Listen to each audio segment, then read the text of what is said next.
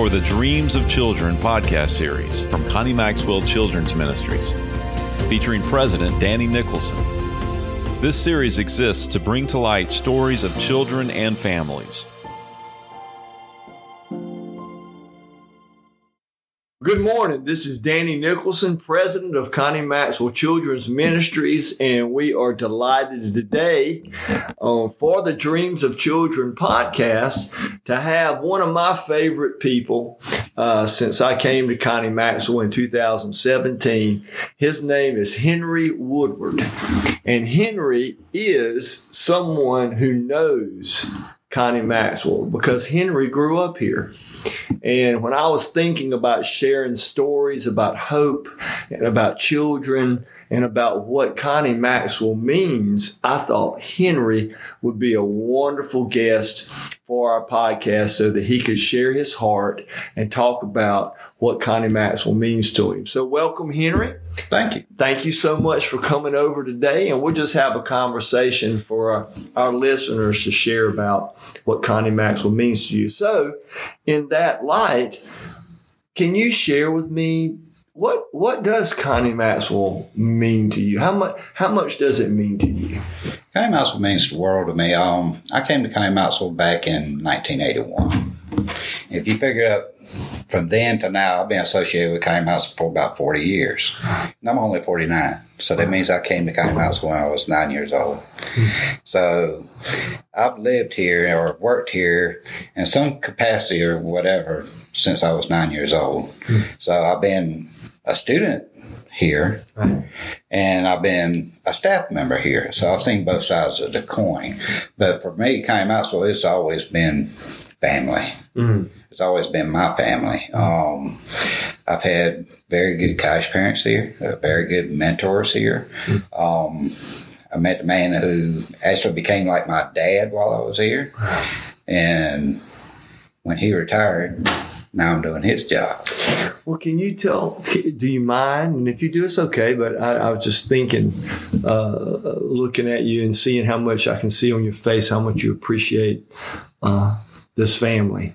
And uh, could you talk? Could you share a little bit about your story, like how you got here, and and that that might help us understand why you appreciate it so much. Yeah.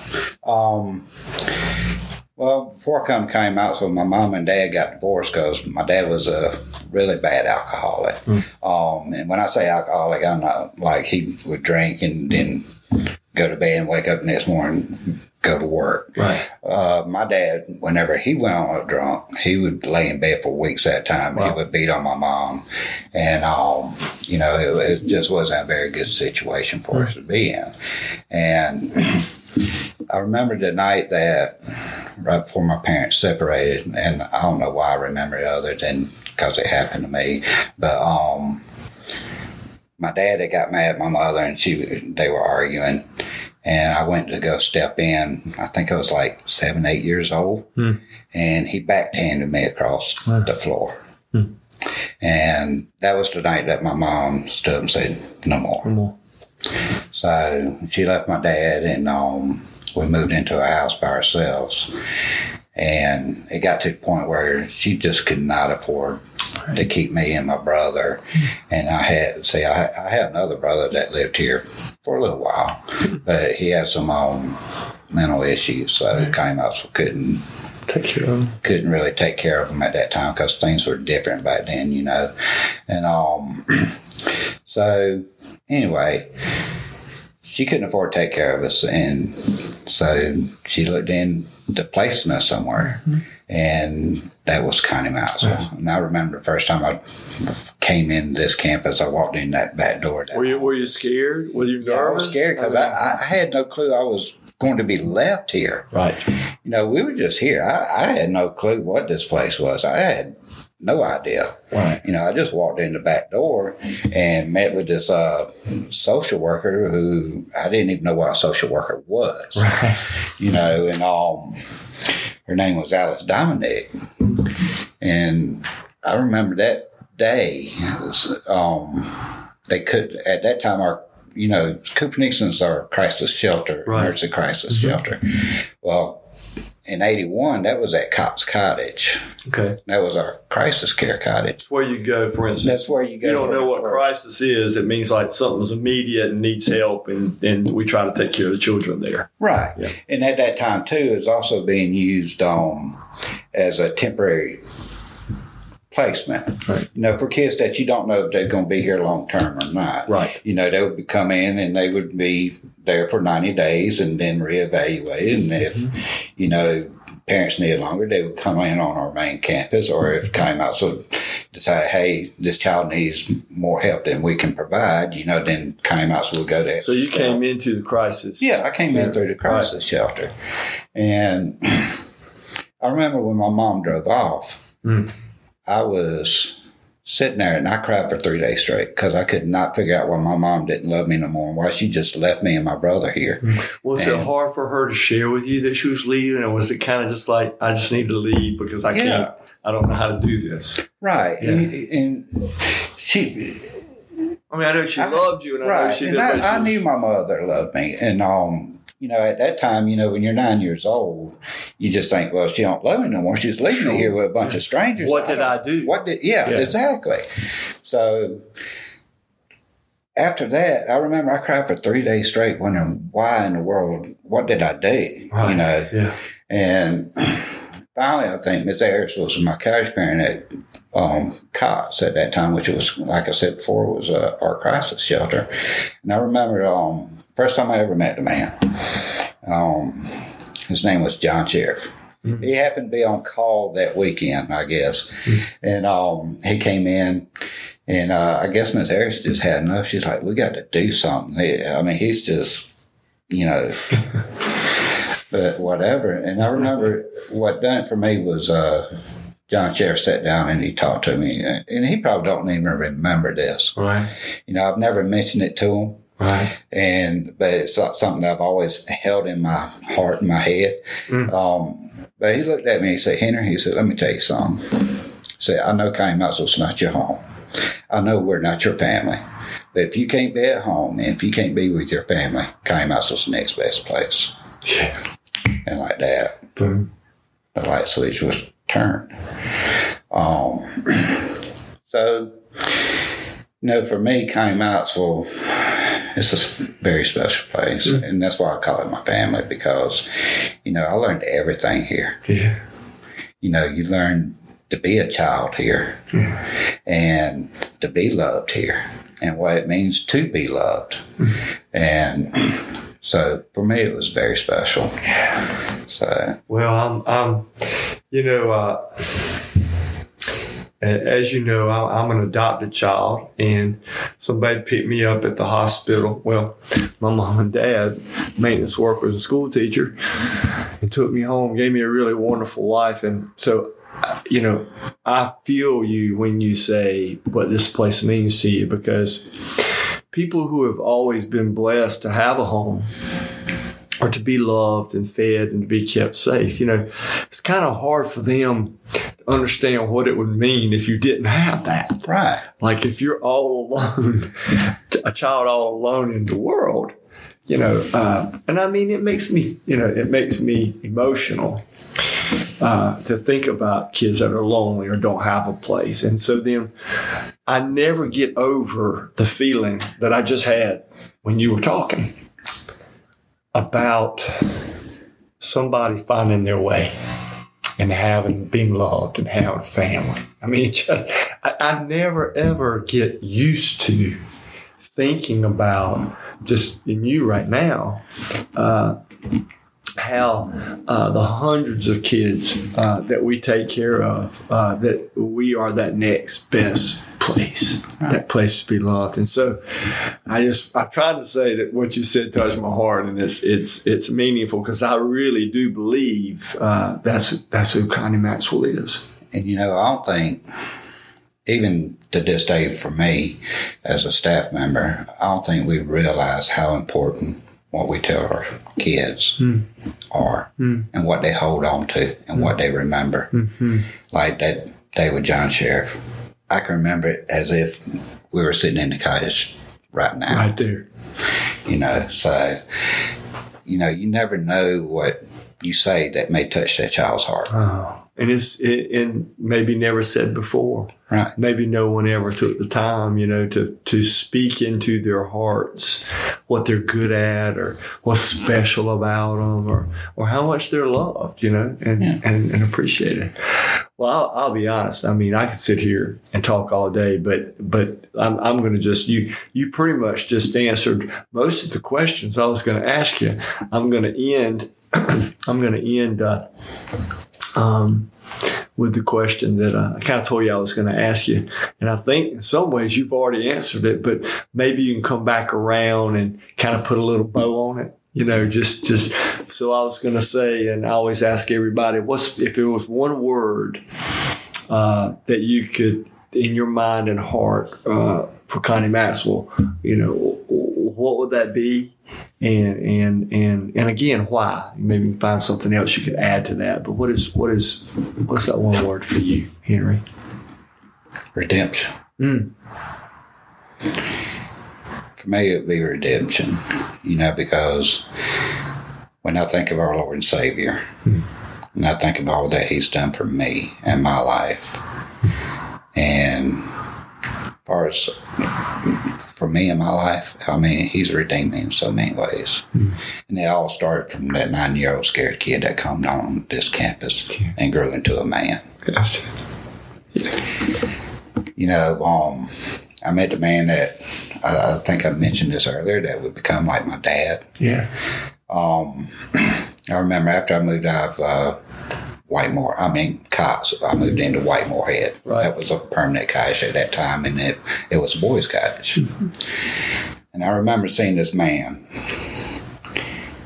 And I don't know why I remember it, it's other than because he was always right outside my window right it seemed like every morning right before I went to school, he was outside my window or, you know, somewhere in the general you area. see I'll see him. He'd be out there with headlights on, dark 30 in the morning, mowing grass on this campus.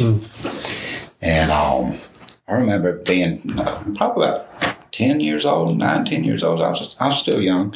And um, just watching them just work.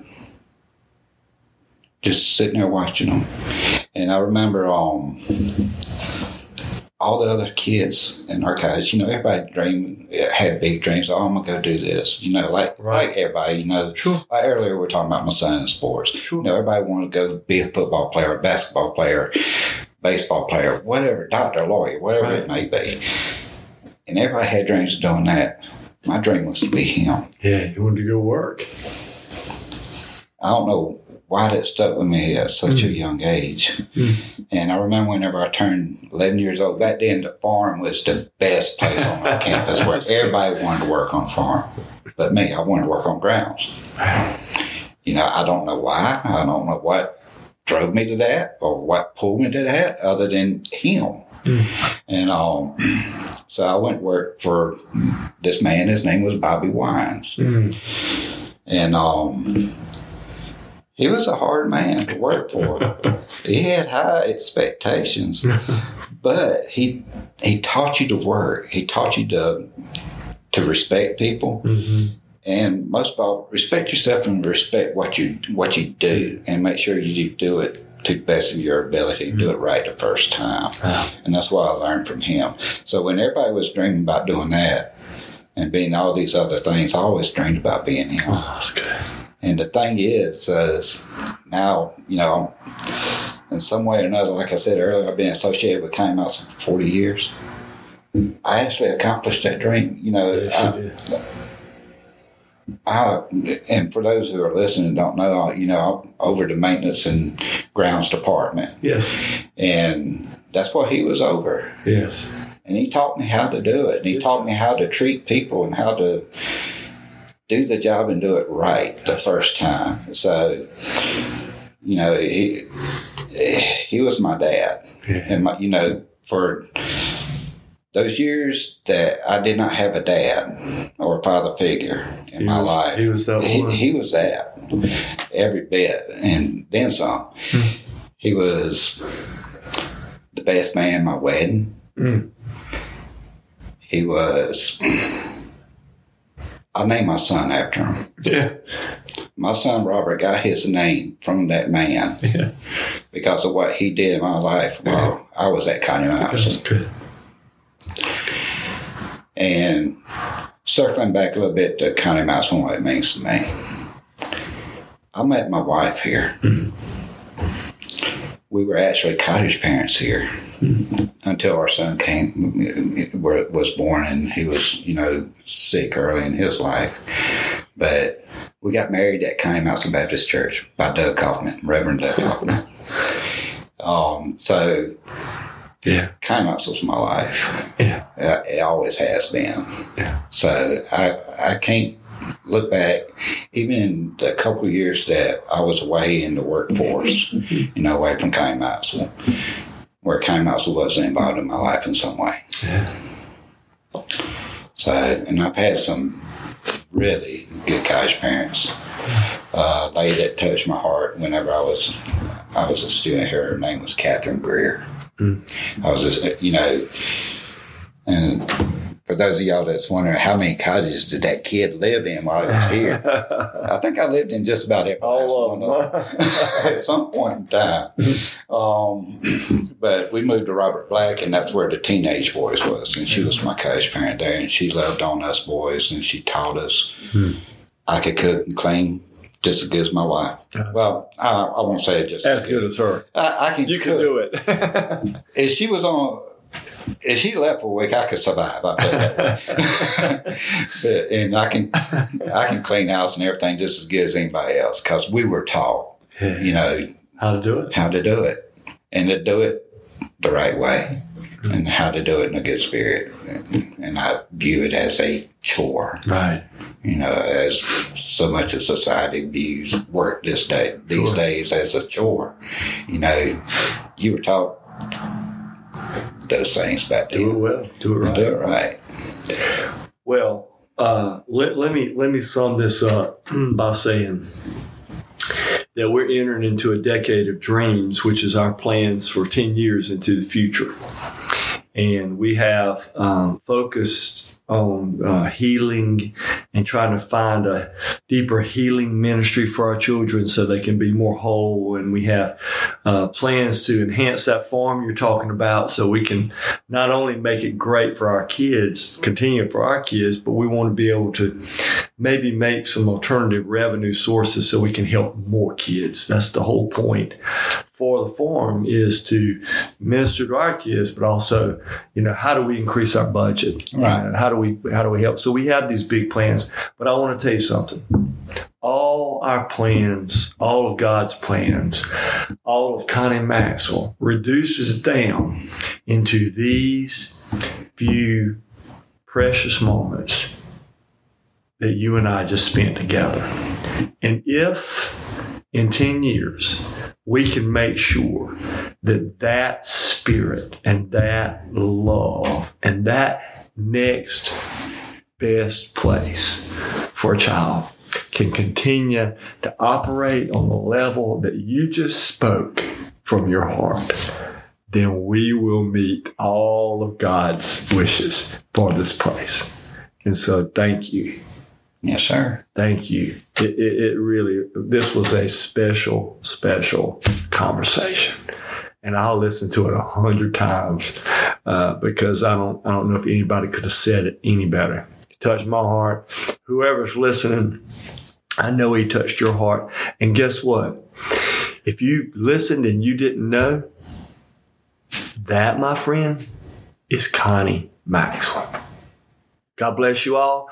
Come listen to more of our podcast if you want to, and then come visit us. Come visit us and see us here on campus and be with our children and love our children. So God bless you. Till next time, this is Henry Woodward and Danny uh, for Connie Maxwell's podcast for the Dreams of Children. God bless. Thank you for listening to our For the Dreams of Children podcast. For more information about our ministry, please visit our website at conniemaxwell.com.